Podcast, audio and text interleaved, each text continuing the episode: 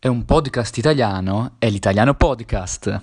Quest'oggi siete collegamento con Nico, che parleremo di Frank Sinatra, della sua vita, de- degli aneddoti e di curiosità che ben pochi sanno su questo personaggio molto eclettico. Iniziamo dalla vita. Frank Sinatra nasce a Hoboken nel 1915. Hoboken è un piccolo quartiere del New Jersey, accanto a New York. Nasce da genitori di origine italiana e mm, delle dicerie non, non c'è niente di certo, però mm, tante voci insistenti dicono che il padre di Sinatra emigrò dall'Italia per eh, un delitto d'onore e quindi ricercato fuggì in America, dove conobbe poi, dove infatti poi da Sinatra cambiò cognome in O'Brien e eh, conobbe poi la madre di Sinatra. E, mh, Sinatra appunto vive una vita in un periodo storico molto povero, eh, dove a New York dilaga la mafia, eh, appunto nasce nel 1915, quindi quando adolescente Sinatra eh, è, è, nella, grande pri- nella, grande crisi mh, del 29, quindi insomma non, eh, non, vi, non, non ha vissuto un'adolescenza molto simpatica. Fin da ragazzo scopre di avere un talento, non solo, prima di scoprire del talento scopre che ama la musica e, e poi per fortuna sua anche che ha una grande voce e infatti successivamente verrà intitolato il suo soprannome The Voice, la voce. E, mm, quindi i primi anni prova a cantare al liceo, però niente di che, nessuno lo nota veramente e oltretutto perché non ha neanche il tempo necessario, anche perché il, il padre vuole che lavori oltre che andare a scuola. Lui lascia la scuola e, e quindi viene cacciato via di, di casa. I, nelle sue prime esperienze come cantante, eh, all'inizio anni 30, in una radio, in un, per, per, amicizia, per, viene mh, mm, fatto ascoltare alla radio grazie a un amico del padre. E, mh, mm, insomma, nella radio inizia a farsi un nome, Hoboken, e, mm, e, piano piano divenne noto in tutta la zona di Hoboken, facendosi notare e successivamente ingaggiare dal trombettista Harry James proprietario appunto dell'omonima orchestra. E, mh, sempre in quegli anni lui stesso aveva creato il suo primo gruppo, gli Hoboken Four, con il quale vinse nello stesso anno un concorso anche per uh, dei talenti giovani, emergenti e addirittura con questo gruppo si esibiva in una ventina di spettacoli alla settimana, cioè parliamo di mh, 20 spettacoli a settimana, 60 spettacoli al mese. Lui in quel periodo aveva 20 anni, quindi nel pieno delle sue forze e, e anche nel pieno della sua voce, delle sue corde vocali. E, um, nel 39, appunto, poi, quindi quattro anni dopo, all'incirca viene ingaggiato da Harry James, grazie sia alla radio e a questo gruppo nella quale si fa notare e registra una, delle, una canzone abbastanza famosa, All or Nothing at All, tutto o niente di questo. E questa canzone, che lo rese abbastanza famoso, appunto lui nell'orchestra era ovviamente il cantante, e, mm, e grazie a questa canzone si riesce a far notare dal ben più noto Tommy Dorsey, che era l'orchestra, una delle orchestre più in voga del paese di quel periodo. E, um, con Tommy Dorsey probabilmente ha la consacrazione perché divenne, diventa famoso in tutti gli Stati Uniti grazie a diversi singoli. E soprattutto a un singolo che si chiama eh, se non ricordo male I Never Smile Again dove raggiunge la prima posizione negli Stati Uniti per ben 10 eh, settimane e, e, nella quale vince anche il Grammy. E Sinatra piace subito molto ai giovani e infatti è la prima vera star che crea delle folle di ragazzine soprattutto impazzite, cioè ragazze che vorrebbero toccarlo, solo un minimo, anche la mano, per sentirsi felici. Un po' come, su- come poi è successo Mm, nei cantanti successivi come Elvis Presley o più recentemente gli One Direction. Lui è stato il precursore, è stato il primo in assoluto a creare questa corrente di pazzia nelle ragazzine. E, um, insomma, fu il primo teen idol. E, um, quindi ormai siamo vicino, appunto, si è detto 1940-1941, questo periodo. In questi un paio di anni lui diventa famosissimo in tutti gli Stati Uniti, non all'estero, negli Stati Uniti. Quindi nel 1941 si parla come periodo storico anche che inizia la seconda guerra mondiale, e, ehm, però a lui lo, diciamo che la guerra lo sfiora soltanto, perché Eh, scusate per la mia, per la mia tosse, no. e ho un po' di catarro. E, um, la guerra, come dicevo, lo sfiora soltanto la seconda guerra mondiale, perché lui non può entrare per problemi suoi, soprattutto per problemi all'orecchio. Lui ha appunto avuto una nascita molto travagliata, nella quale è nato praticamente sordo da un orecchio. E, um, e quindi si presta a, a, fare il suo lavoro in guerra, cioè cantare, cioè alzare il morale. A quell'epoca chiamavano dei cantanti, e, da fare nei cantanti appunto nei vari, nelle varie caserme per, per alzare il morale delle truppe, delle truppe, per alzare il morale. E, mh, sempre in quel periodo, quindi qualche anno dopo, 42-43, eh, lascia la band di Tommy Dorsey e sigla un contratto da solista, quindi esperienza nuovissima, all'età di 27-28 anni sigla un contratto con la Columbia Records, dove con la Columbia probabilmente fa ancora, no, probabilmente fa sicuramente più successo che con Tommy Dorsey.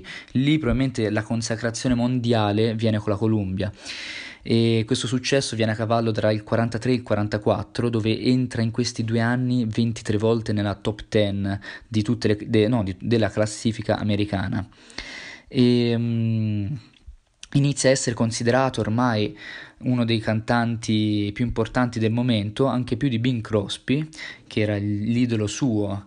Eh, Sinatra dirà successivamente che entrò nel mondo della musica grazie a Bing Crosby quale idolo fu per lui e, e per una generazione intera.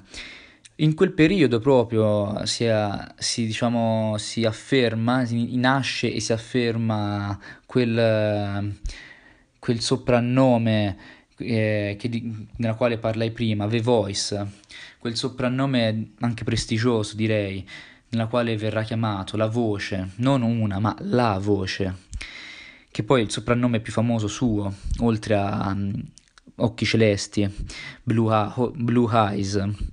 E, um, sempre in quegli anni um, Sinatra diventa in assoluto la voce più popolare alla radio di tutti i generi musicali e um, iniziano ad esserci i primi problemi però per Sinatra, perché nel 1946, quindi proprio subito dopo guerra, viene invitato a un gala party a La Habana. All'epoca Cuba, La Habana, che è la capitale di Cuba, era il posto dei divertimenti degli statunitensi.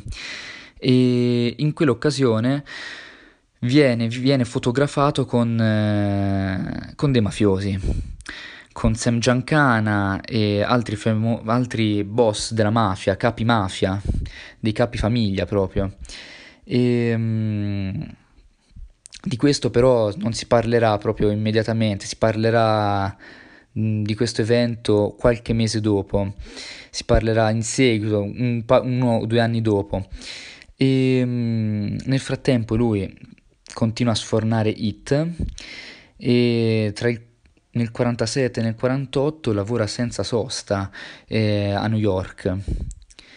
Il, um, nel 49 inizia a fare anche i primi film E uno dei primi fu Un giorno a New York con Jen Kelly, una delle attrici più famose dell'epoca, film musical.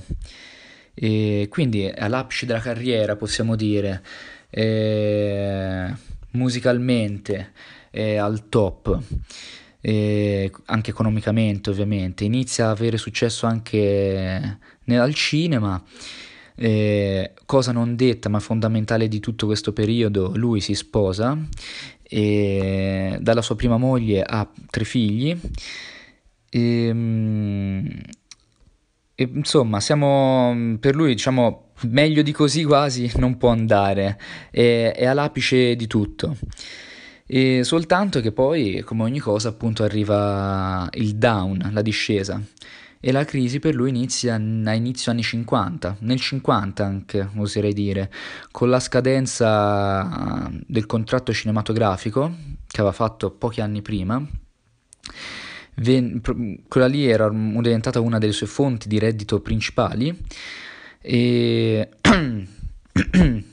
scusate ancora ragazzi e, ehm, e allora, visto che Sinatra aveva iniziato a dedicarsi di più al cinema che, al, che alla musica negli ultimi due o tre anni, era una parte consist- consistente del suo reddito che gli venne a mancare e visto che aveva anche uno stile di vita molto spendaccione Sinatra. E, ehm, e quindi che succede? Che semplicemente inizia a lavorare per compensare questa perdita, lavora molto di più come cantante, inizia a fare molte più canzoni e la qualità non solo si abbassa, oltre a, si abbassa e quindi inizia a guadagnare di meno anche con le canzoni. E soltanto a forza di, mm, di, di fare concerti e fare tante tante canzoni, fare sempre più concerti, a uno show, mh, mm, proprio sì, nel 50, inizio anni 50, ha un'emorragia molto grossa alle corde vocali. E I giornali sub, il giorno dopo, eh, durante un concerto, tutto ciò, quindi i giornali tutti subito a dire Sinatra è finito, Considera, consideriamo che nel 50 Sinatra aveva 35 anni, quindi comunque ragione, anche se per l'epoca 35 anni eh, non erano pochi, vista le, le aspettative di vita. E per fortuna per noi eh, la sua carriera non è finita lì. E quanto dopo che è guarito, qualche, diversi, qualche mese durata la guarigione eh, rinizia a fare dei concerti, non a livelli di prima, però rinizia a, a, fare dei concerti. Ormai Sinatra in quel periodo viene dato per finito, quindi anche i suoi concerti eh, erano non vuoti, ma poca gente ci andava. E ha, ri- ha ripreso a fare un paio di film, ma di veramente di qualità bassissima, quindi ormai Sinatra viene dato per morto. Però a un certo punto la Columbia Records decide di puntare su di lui. Ha avuto una grande carriera, è uno ormai morto, però loro decidono, la Columbia decide di puntare su Frank, o su Frankie, come spesso viene chiamato dagli amici. E ehm, sempre in quel periodo si aggiunse la persecuzione delle, dell'ufficio delle imposte, che c'era una somma molto alta di imposte arretrate da parte di, Sinatra, e, di Sinatra e, um, e, quindi si vede costretto Sinatra ad accettare la Columbia, non ha tante alternative. Oltretutto, sempre nei primi anni 50, se guardiamo un, per brevemente, non mi ci voglio concentrare a troppo, però guardiamo brevemente il lato sentimentale, che uno comunque dei suoi lati, uno degli aspetti fondamentali della sua vita, va malissimo. Perché si è separa- come ho detto prima, si separa da. No, a età non l'ho detto, ma lui nel 51-52 si separa dalla prima moglie e va insieme all'attrice più famosa del momento, Ava Garner, che è un po' come dire Margot Robbie oggigiorno, se non di più. E Ava Garner Ava Garner però lo mette molto in difficoltà perché con Ava non riesce ad avere un rapporto continuo. E scusate ragazzi mi, ma forza di parlare mi fa male anche a me le corde. E, um, Ava Garner oltretutto è la prima donna che che gli mette le corna. E nonostante Frank Sinatra probabilmente questo suo questo dargli poca importanza a, a, a Frank da parte di Ava fa impazzire Sinatra e um, i litigi diventano sempre più grossi finché Sinatra arriva a uno stress tale che tenta più volte il suicidio perché comunque un'enorme ta- tante tasse da pagare e lui non aveva soldi eh, perché appunto li aveva sperperati tutti. Dato per finito, sia nel campo musicale che cinematografico, sentima- sentimentalmente non è più amato da nessuno, è un punto di non ritorno. Quindi, eh, snobbato dalla RCA e dalla DECA, che erano le etichette più importanti, la Capitol gli dà questa opportunità. E, mh, mm, parliamo, gli dà questa opportunità nel 1953 quindi a 38 anni. Uh, gli dà un contratto appunto per non rischiare troppo, pure la Capitol, un'etichetta infima, aveva paura di accollarselo, quindi gli fa un contratto di un anno. Gli fa contratto di un anno con un'opzione di sei anni di rinnovo, se il primo anno va bene, se ha successo nel primo anno. E um, per Frank andava, era era più che buono come offerta, anche perché era l'unica. E um, inizia a registrare appunto con la Capitol, con il, gli danno un arrangiatore, Nelson Riddle. Nelson, con Nelson Riddle e um, con l'orchestra di con l'orchestra di, Ale, di Axel Stordal ehm, vengono incisi subito quattro brani e um, entrano subito in classifica, quindi tutti rimangono colpiti, entrano subito in classifica e soprattutto uno in particolare che è um, Cammino dietro di te, che vi, vi rimane per qualcosa come 10 settimane. Quindi da chi era dato per morto Sinatra rinasce, ha, questa, ha una rinascita. E come genere continua con lo swing, il eh, genere appunto di quel periodo tipico, cioè non si evolve ai nuovi generi del momento, ma probabilmente la sua vera consacrazione non è con eh, questa canzone, ma è da, mm, nel, nel, nell'ambito cinematografico, cioè da col film Da qui all'eternità. Col film Da qui all'eternità Sinatra ha la consacrazione di rinascita è il film che lo rimette veramente in piedi. Da qui, da qui all'eternità riesce a vincere anche l'Oscar come miglior attore non eh, protagonista. E poi dietro questo film ci sono diverse storie, quella più probabilmente più famosa che si dice che è ispirata al padrino, del, la testa del cavallo morto, e che per avere quel ruolo Sinatra abbia, si sia fatto aiutare dai suoi eh, amici mafiosi e che abbiano, abbiano minacciato pesantemente il regista per mettercelo. Comunque fatto sta che fa un ruolo strepitoso nella quale appunto riesce a vincere l'Oscar. L'anno dopo, eh, quindi sempre in questo periodo lui preferisce riconcentrarsi di più sul cinema e appena l'anno dopo risfiora il secondo Oscar grazie, una, um, grazie al film eh, Poker film nella quale ottiene la migliore interpretazione come migliore, inter, migliore attore protagonista. E, ehm, quindi tutti gli anni 50, mm, no, da metà anni 50 in poi fino agli anni 60, inizia a fare film e di alta qualità. E, um, poi, fine anni, fine anni 50, incide un paio di, canzoni, di canzoni molto importanti, probabilmente quella che spicca è Lady is Tramp, che è un classico tutt'oggi, che tuttora io ascolto nel mio repertorio. E, um, negli anni 60, quindi ormai qui siamo a fine anni 50, negli anni 60 inizia a crearsi un gruppo quindi Sinatra piano piano inizia a avere una mancanza dei gruppi nella quale eh, era nato lui come, come cantante, come artista e si forma il Red Pack. Il Red Pack eh, è un gruppo composto da Frank Sinatra, Dean Martin, famoso attore dell'epoca, Sammy Davis Jr., cantante famoso dell'epoca, e vorrei precisare di colore nero, lo preciso ovviamente non perché sono razzista ma per i temi geopolitici eh, dell'epoca, Peter Lawford e Joy Bishop. Sammy Davis, eh, appunto, poi ci ritorneremo successivamente perché se, se, um, Sinatra ha, una, ha un'enorme rilevanza nella vita di Sammy Davis Jr. E, um, Red Pack. Il Red Pack, appunto, alla fine è un gruppo di amici, non un vero e proprio gruppo nella quale cantano, è un, più che altro un gruppo di amici, un gruppo di uomini di spettacolo, dove iniziano a fare dei film. Il primo film eh, celebre, ma più che celebre, il film che rese celebre appunto il loro gruppo è Ocean's Eleven, quello che poi c'è stato il remake successivamente con Brad Pitt e George Clooney, ma il primo Ocean's Eleven l'hanno fatto loro, che appunto eh, il film racconta della rapina a un casino di Las Vegas.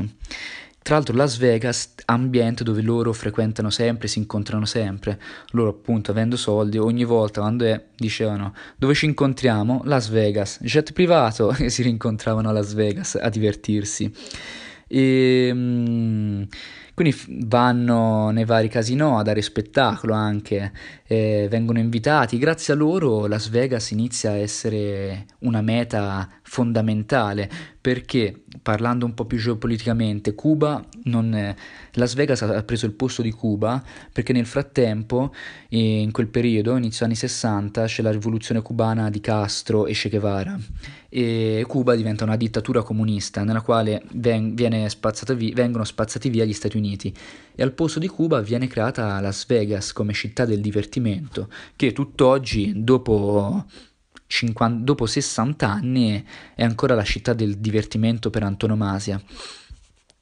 E in questi casino eh, comunque se, se Sammy Davis eh, ha dei problemi per il suo colore di pelle e Frank Sinatra eh, in un momento particolare minaccia che se non lo fanno entrare annulla tutti gli spettacoli con, eh, con i, vari casinò che non volevano farlo entrare. E allora iniziarono subito a farlo entrare. Insomma, ha una, per, Sammy Davis ha una svolta enorme con Frank Sinatra. Frank Sinatra è sempre stato uno molto aperto nei temi sociali ed era molto avanti eh, per il periodo eh, mentalmente e gli fa avere anche una villa, Sammy Davis è il primo ad avere una villa a Hollywood, a Beverly Hills, è un, il primo nero ad avere una villa lì, perché addirittura non volevano eh, che i neri avessero ville a, nei posti frequentati dai bianchi.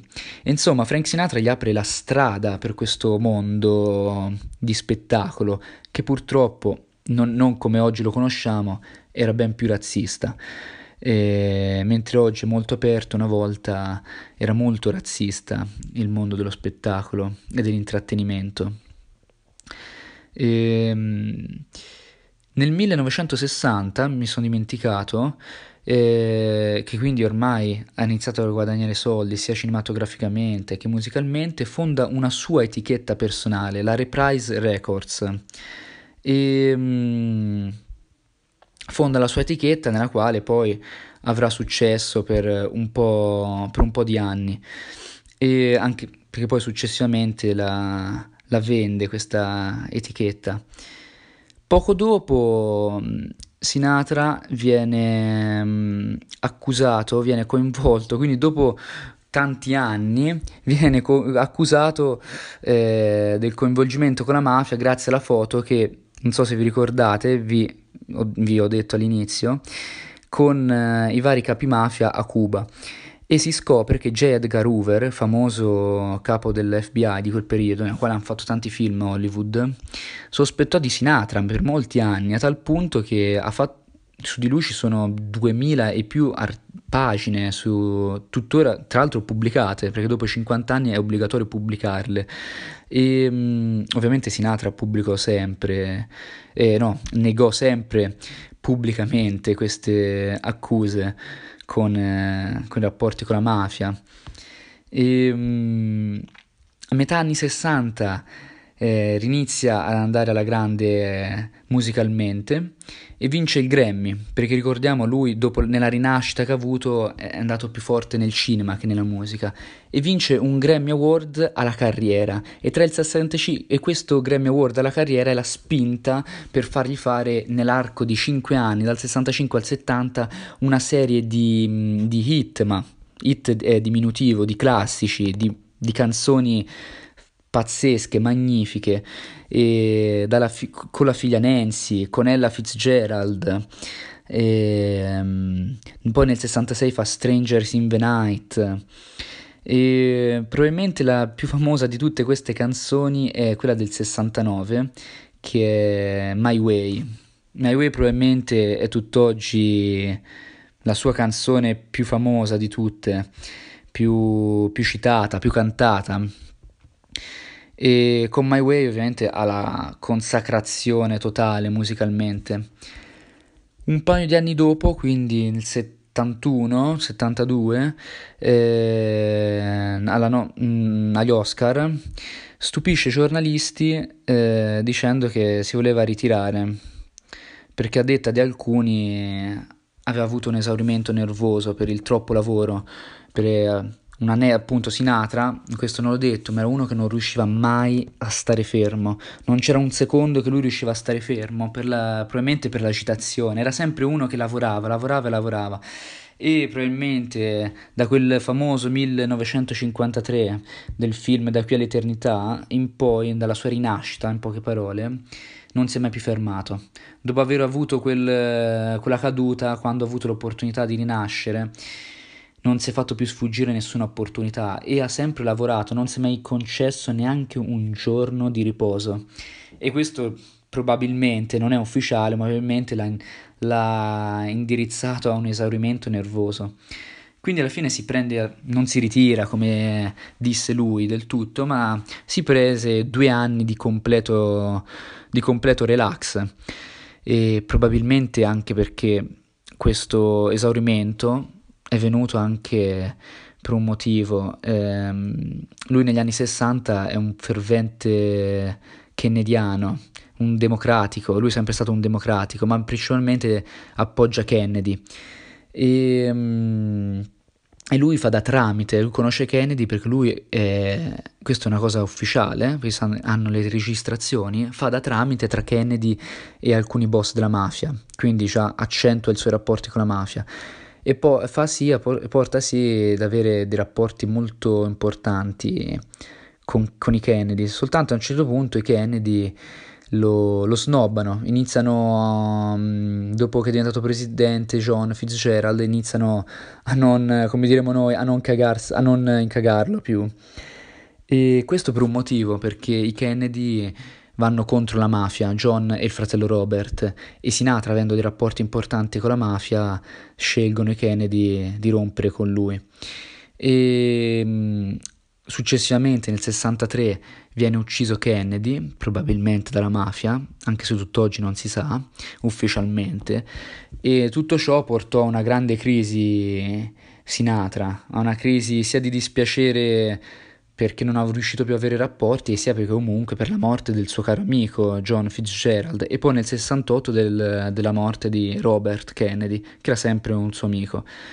E, ehm, da qui in poi comunque dagli anni 70 in poi dopo, dopo che Sinatra si è ritirato che comunque già era diventato aveva la nomea di leggenda mh, mm, dopo questi due anni di relax beh, mh, mm, continua a fare grandi, grandi successi, continua a fare dei grandi successi che, che però mh, mm, sia cinematograficamente che, che musicalmente, non come la prima parte de- di carriera, però inizia a, coll- inizia a collaborare con Elvis Presley e collaborare, inizia a farci amicizia, anche se Sinatra non riuscirà mai ad aggiornarsi con i tempi, con, eh, eh parlando di generazioni musicali.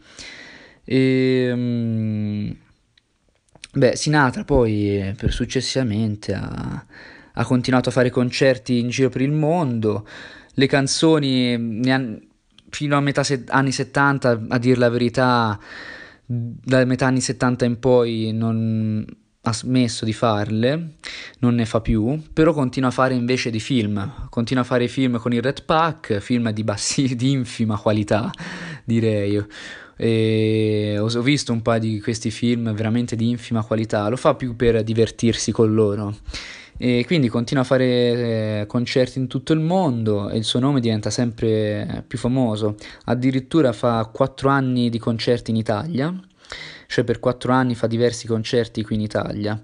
Un tour molto, molto grosso e questo lo, in, lo incita a essere una leggenda proprio vivente, una delle poche leggende viventi, anche perché le leggende spesso diventano dopo morte. Lui è una delle poche leggende che ha questa nomea di, di essere appunto leggenda vivente e infatti in questa serie, che questa è solo l'inizio di una serie che si spera essere lunga, parlerò di personaggi, come avete visto nel titolo, eclettici e la cosa che li accomuna per ora, sto vedendo, Sinatra, l'episodio precedente, Garibaldi, è che sono personaggi che sono diventati leggenda in vita e una cosa molto ambita ma da tutti gli artisti, eh, molto ambita, artisti e non. Sinatra muore nel 98 all'età di 82 anni gli ultimi anni si ritira completamente per via di, qualche, di un ictus e due infarti, della quale il terzo fatale. E, beh, il lascito di Sinatra, come sappiamo, è pazzesco il lascito di Sinatra è pazzesco, musicalmente ha fatto qualcosa come 10 canzoni che non sono morte nel tempo, ma che continueranno nel tempo. La maggior parte a malapena riesce a farne un paio di canzoni. Lui è riuscito a farne 10 almeno, 10 canzoni che tutt'oggi sono attuali, non sono, non sono considerate vecchie. Da My Way, Strangers in the Night, That's Life. Tra l'altro That's Life è diventata famosa ancora di più ultimamente perché è stata la colonna sonora di, del film Joker. E... Aneddoti di Sinatra. Sinatra era un combattente, uno che non ha mai mollato, neanche nei periodi più oscuri, perché considerate negli anni 50, come ho detto prima, ha raggiunto, bassi, ha raggiunto il fondo estremo, cioè provate a mettervi nei panni di una persona che ha raggiunto il successo mondiale, è amato da tutti e tutti e ha il successo economico, ha tutto, ha veramente tutto e a un certo punto è finito, non, più, pro- non riesce più a cantare, ha problemi economici, gli, gli, chiedono milioni di dollari di tasse arretrate che lui non ha. Ehm, cinematograficamente gli scade il contratto e non glielo, non glielo rinnova più nessuno.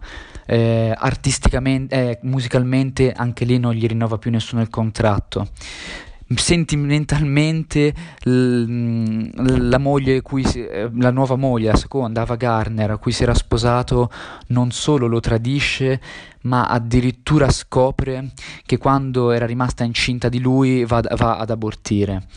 Tutto ciò eh, lo, lo, prova tantissimo. Eh, e nonostante ciò, nonostante questo sia durato qualche anno, addirittura hanno trovato Sinà, c'è una persona in un documentario, mi ricordo quando vidi questo documentario su Netflix, molto bello su Sinatra, dove vide questo barbone che girava, che barcollava con una bottiglia e dei vestiti sporchissimi e appena lo, lo, rialz- lo aiutò a rialzarsi perché era caduto, notò che era Sinatra e lo accompagnò a dormire in una bettola, cioè eh, in una bettola infima. E nonostante questo, Sinatra ebbe la forza di rialzarsi e ritornare più forte di prima, con una sicurezza ancora più forte.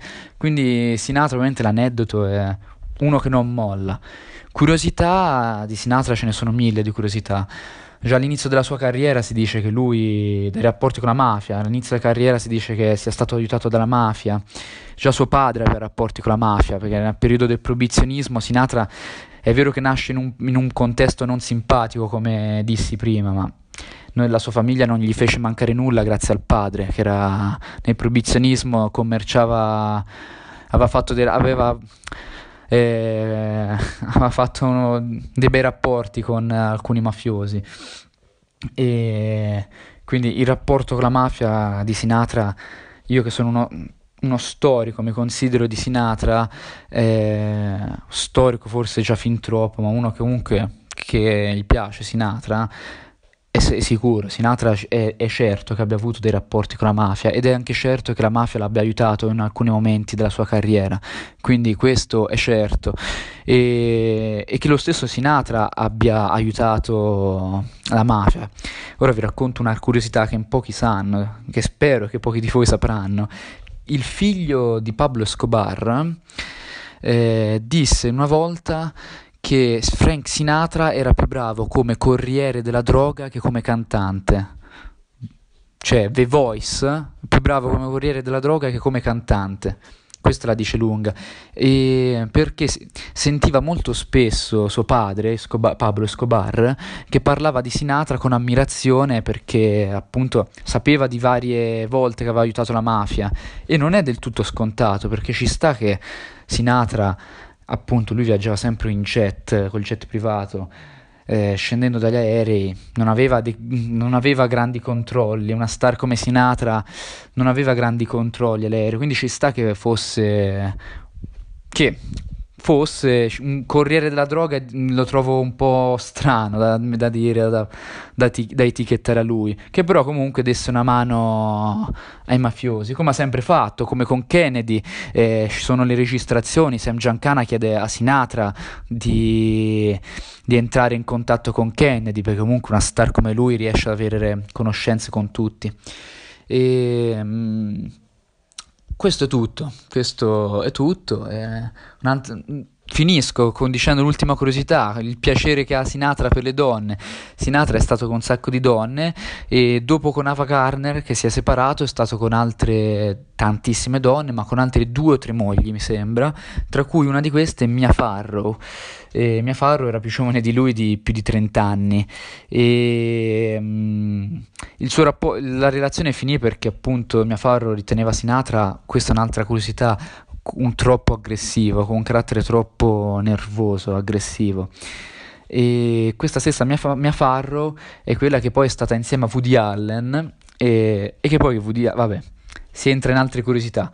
Comunque, da Sine è un podcast italiano, è l'italiano podcast.